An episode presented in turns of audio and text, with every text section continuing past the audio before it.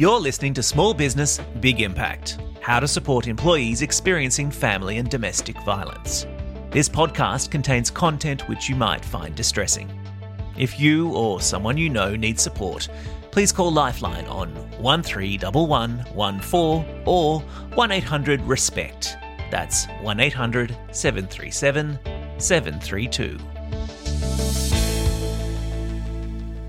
Welcome back to Small Business Big Impact, a podcast about family and domestic violence created specifically for small business owners. My name is Gretel Killeen.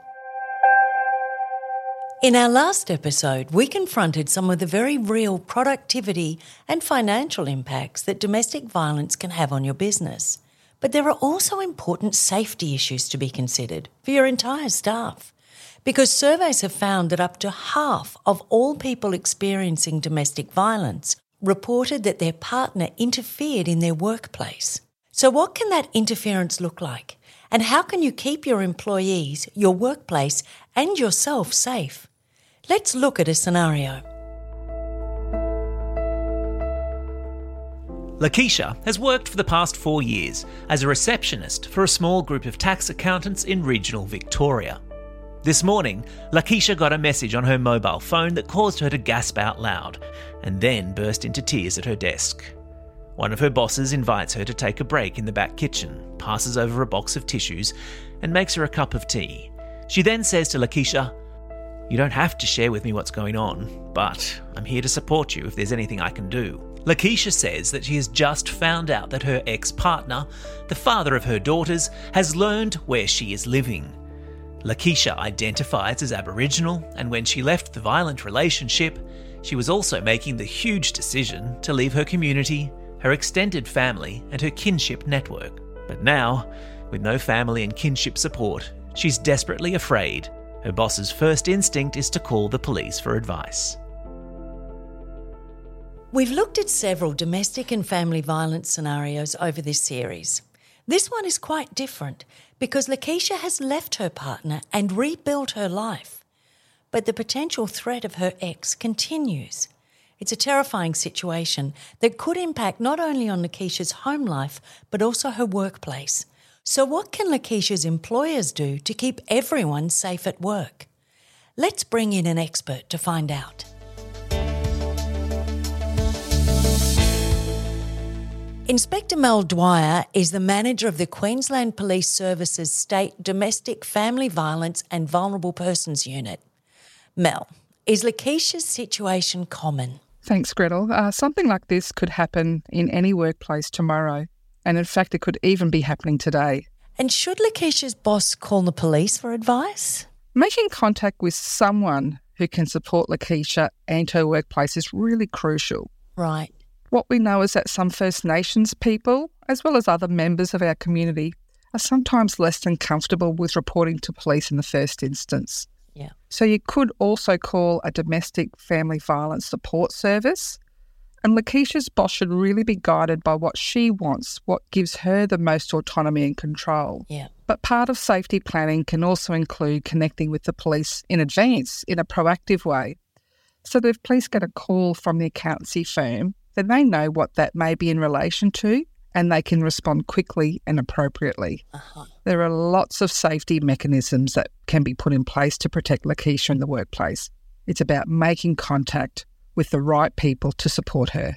What sorts of safety measures might you see put into the workplace? There are lots of different possibilities, and it's going to be specific to the situation but it could include making sure that Lakeisha is never alone in the area of the building where members of the public can access, or even for a time creating a workspace for her that isn't at the front of the business. Right. It could also include screening her calls, having somebody from the workplace walk her to and from her vehicle. Yep.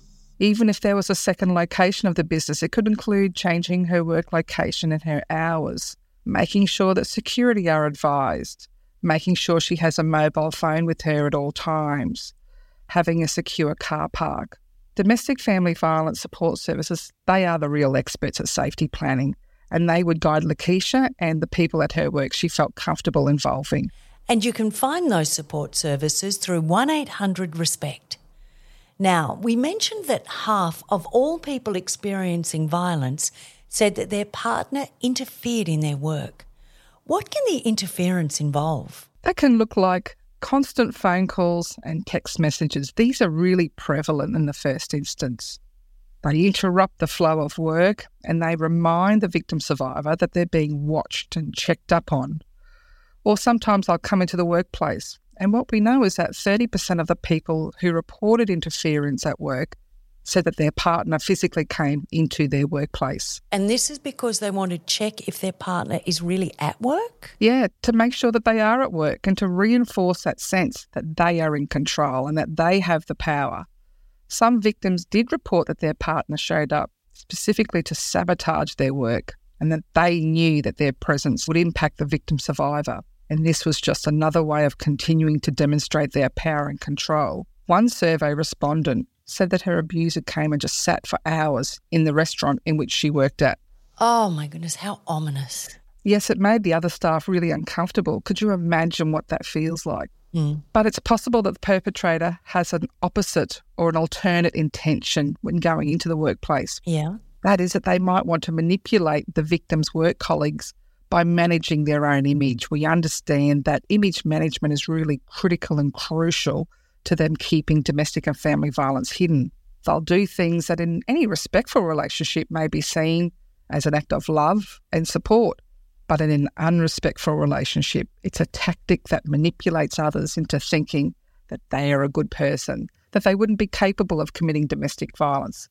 So they'll attend work to have lunch with the victim every day. So they come across as wonderful. Yeah, but in reality, this is a really deliberate and purposeful tactic to continue the power and control over the victim outside the family home.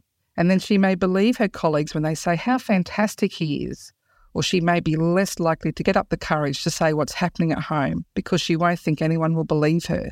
That real Prince Charming behaviour is intended to make family and friends, our employers and our colleagues at work, to see that perpetrator in a really favourable light and discredit any disclosures that may be made later. That's the real key here. That Prince Charming behaviour effect to make sure that no one believes her disclosures when she makes them in her workplace. Right. And then there are the perpetrators who don't come into the workplace, but they have vision on it. Now, what does this mean? That means that they park down the street or across a road, watching what their partner is doing at work when that person gets home, the victim gets home, they'll say, You spent too long with that client, or What were you doing with that person? And I personally know of occasions where this has happened at hairdressing salons and banks and restaurants. Right. This is stalking behaviour. This is a criminal offence, and it really clearly demonstrates that power and control over another person's autonomy and their ability to be an individual and meaningfully contribute in the workplace. So, how common is it for a person using violence to actually come in and be threatening in a workplace? Look, it's really much less common because it's going to draw the attention to domestic violence. And what we know is that perpetrators want to keep their behaviour hidden. They want to keep it behind closed doors. Mm. So if someone does turn up at the workplace and is overtly behaving in a way that is threatening or violent, you must absolutely call the police. We've gone past that point where that person is trying to keep their behaviour in check. They're out of control, they're escalating, mm. and they're dangerous. If that's what they're doing in public, imagine what they're doing behind closed doors. Yeah.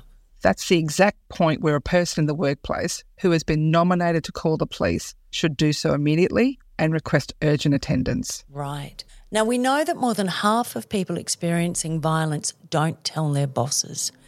So it's possible that this terrifying escalation could be the first time they'd know as an employer that something was going on. So, should businesses be planning a response before they need one? Yeah, absolutely, they should. We would recommend that businesses turn their mind to this. Just like a restaurant will have a plan on how to handle a drunk customer who gets belligerent, Mm. every workplace needs to think about what to do if someone turns up and is violent. So, an employer needs to consider how many exits do we have? What's our lockdown procedure? Does our alarm system have a silent panic button? Is there capability to ring the police? It's a lot to put on the plate of a small business, isn't it? Which is possibly already stretched to capacity. Does this situation happen very often, Or is the issue the fact that it could happen to anyone and you never know when until it does? What I can tell you is that fires don't happen every day in business, but every business has a fire safety plan. Yes. Domestic violence is prevalent in all of our communities. It happens to all people of all walks of life. Yeah. The idea that this won't happen in your workplace, we have to park that at the door. We know that's not the case. Last year, for example, in Queensland, we had over 138,000 domestic and family violence calls for police service. We're on track for that to rise by 17% this year, and it's been rising between 12 and 15% every year for the past five years. Wow. And it's a similar picture in every state and territory across this country. That is a huge increase each year. Is it because people are better informed or feel more able to report incidents because they'll know they'll be supported now? Or is more family and domestic violence occurring? We're having conversations now in a way we've never had before. Yeah. Starting to get people to understand what is domestic and family violence, what are the signs, and they're standing up and they're taking action to support loved ones and friends and colleagues, and importantly, employees in a really safe way. This is impacting workplaces all over the country, and that's why this legislation is so incredibly important.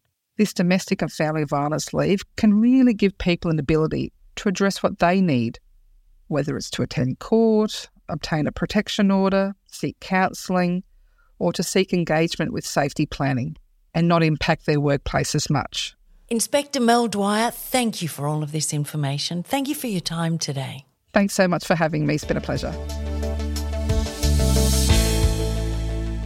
That brings us to the end of episode 8. We have just two more episodes in this series, and I will continue to urge you to call 1 800 RESPECT if you have any questions or need advice specific to your workplace or an employee situation.